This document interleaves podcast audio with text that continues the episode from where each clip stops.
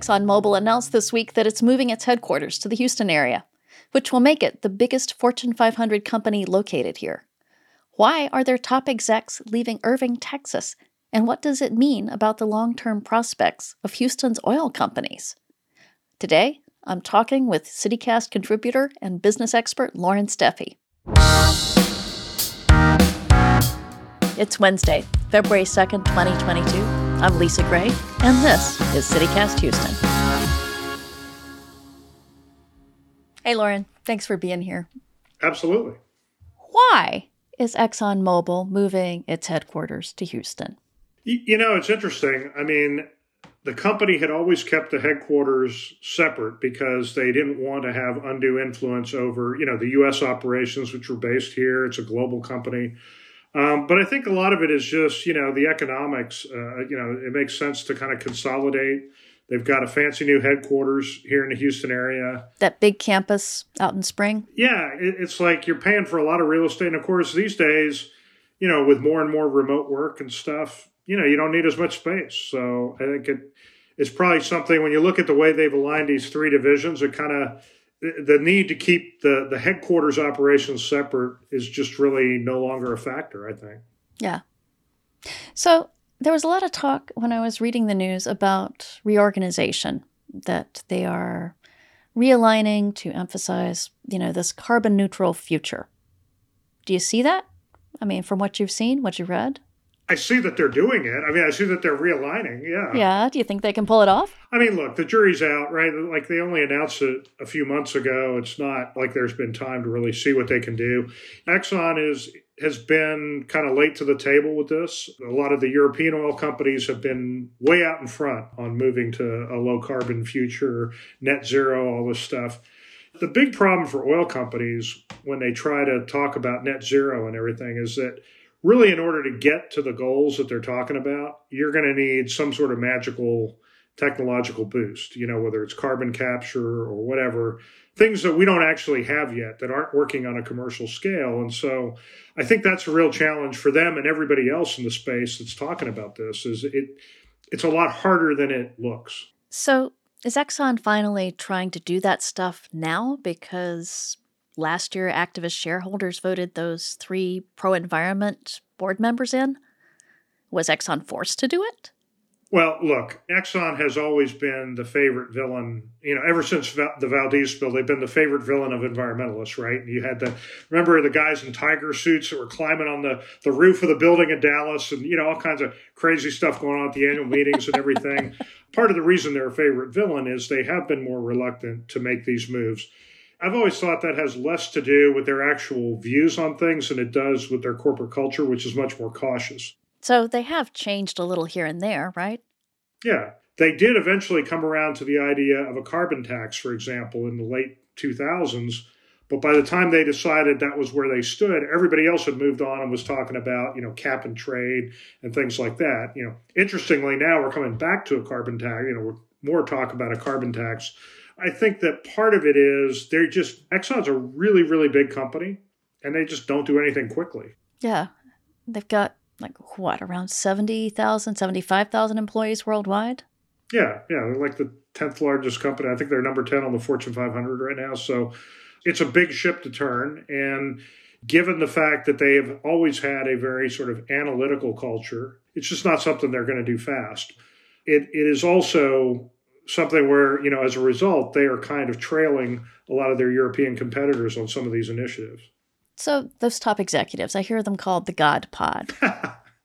Is that, maybe everybody calls their top executives the God Pod, but is moving them to Houston going to change that culture? I think of Exxon as being more insular than even other oil companies. You know, they're out in Spring, they're not downtown hanging out with everyone else. Is that one of the other things that makes them cautious and slower to change? Yeah, it, it is a very insular culture. They they tend to promote from within. And, and so I don't think that's going to change, moving the executives down here. Interesting note about the God Pod term. I, I don't know this, you know, I haven't researched the history of the term, but I first heard it in reference to E D S when, and when they were still in Plano. Their headquarters actually had like a five-story bridge between two buildings where all the executives were. And, and of course, it was built in the Ross Perot days, so it could literally be sealed off from everything else in the event of an attack or whatever. And that's why it was called the God Pod, because it was literally suspended in space over the rest of the headquarters. You know, the Exxon campus, it's kind of a, a spread out, you know, low-rise uh, building. So I, I don't know that the term really has the same meaning, but uh, but it has been used nonetheless. So.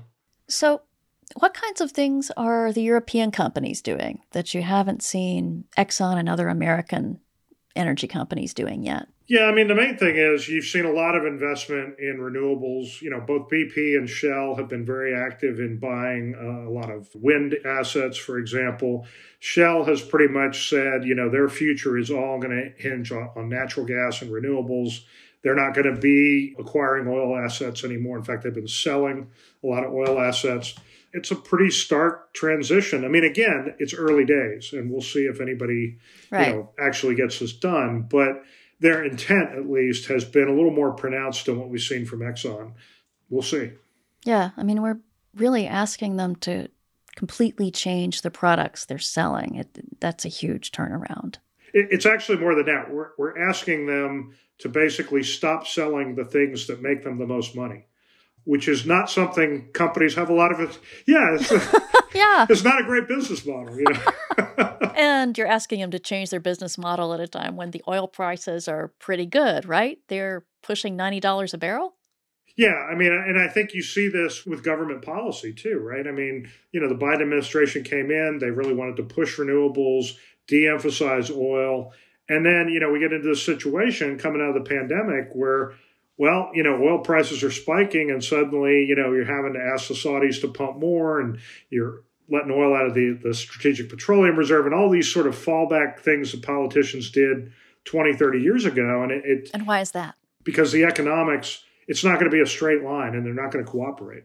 You, you know, you've seen this with with the Biden administration wanted to push renewables and, and you know, wanted to to kind of incentivize you know, this energy transition. But in the short term, that can't happen. I mean, we, we have this spike in oil prices that presents, you know, immediate economic problems for the administration. And so, you know, you're sort of in this weird situation where you're wanting, you know, U S producers to produce more. And we, we actually need to increase oil output at the same time we're trying to move away from it.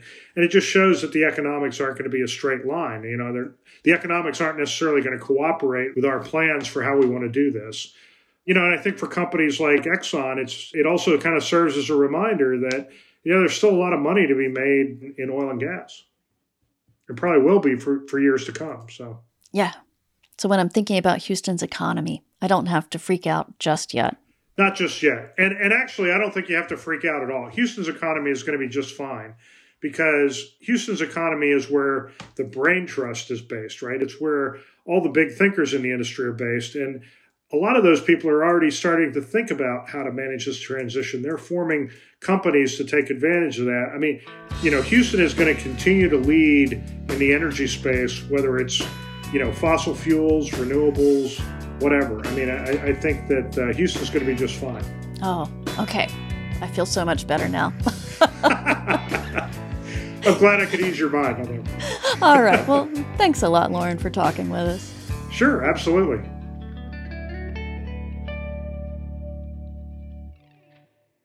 All right, it is time for some Houston news. Uh, I'm here with producer Dina Kesba. Dina, what is going on?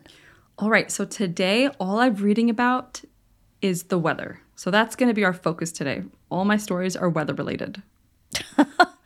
Should I be scared? I think maybe yes, but we'll see in the end what you feel. Okay, so what's going on? So the first one is about this big freeze coming towards Texas. So I read that ERCOT had issued a watch for an extreme weather event with possible icing conditions as an Arctic cold front blasts through tonight. That's what they said, literally, as a watch. Oh, and and ERCOT, those are the people who run the Texas grid, right? Right. So remember last year's freeze? Oh, boy, do I. I was shivering in the dark for days. So does that mean they're afraid the grid will go down again? So there, the thing is, there's no like specificity around this. You know, unfortunately, it's just a watch It'll start tonight and it'll continue through Sunday. I mean, there was a press conference that happened on Tuesday on the Texas preparations for the winter weather. And Governor Greg Abbott said yesterday that no one can guarantee that there won't be a quote unquote load shed event. So load shed, meaning they might turn my lights and heat off again? Yeah, it's a possibility. Oh, okay. I hope it's not too cold. I know. I mean, the scary thing that I also kind of read into a little bit more was that ERCOT issued a projection last Friday that showed that the electricity demand could be near record levels starting today. I know. I know. I mean, the wild oh. thing is that, you know, this demand that they, you know, this projection that they published basically projected that it's expected to hit nearly seventy-three gigawatts, but that peak demand during last year's winter storm was seventy-seven gigawatts. So that's kind of scarily close, right? Right. And last time, all those natural gas plants thought they could stay online. But remember, we did that show a few weeks back mm-hmm. where Sergio Chapa from Bloomberg was telling us that really a lot of them haven't made big changes. Yeah. Unfortunately, that remains true. Okay, so I'm hoping it doesn't get very cold out where the natural gas is being pumped. Yeah. Okay, so you said you had some other weather news? Yes, so I read this really cool story about the world's longest lightning strike, which was reported over Houston. Oh! It was four hundred seventy-seven mile long flash, which is a whole new record for horizontal lightning. The previous record was about like four hundred forty-one miles long, and that was across parts of southern Brazil, which was recorded on like October thirty-first, twenty eighteen. The one that was recorded over Houston stretched from southern Mississippi to like the Corpus Christi area. Wow. And it was detected by the geostationary lightning mapper instrument that's just kind of hanging out on a weather satellite that was launched into space back in twenty sixteen. Wow, that is cool. All right. Thanks, Dina. That is it for our show today. If you don't already subscribe to our newsletter, please sign up. It is at houston dot citycast dot f m. We will be back tomorrow. See you then.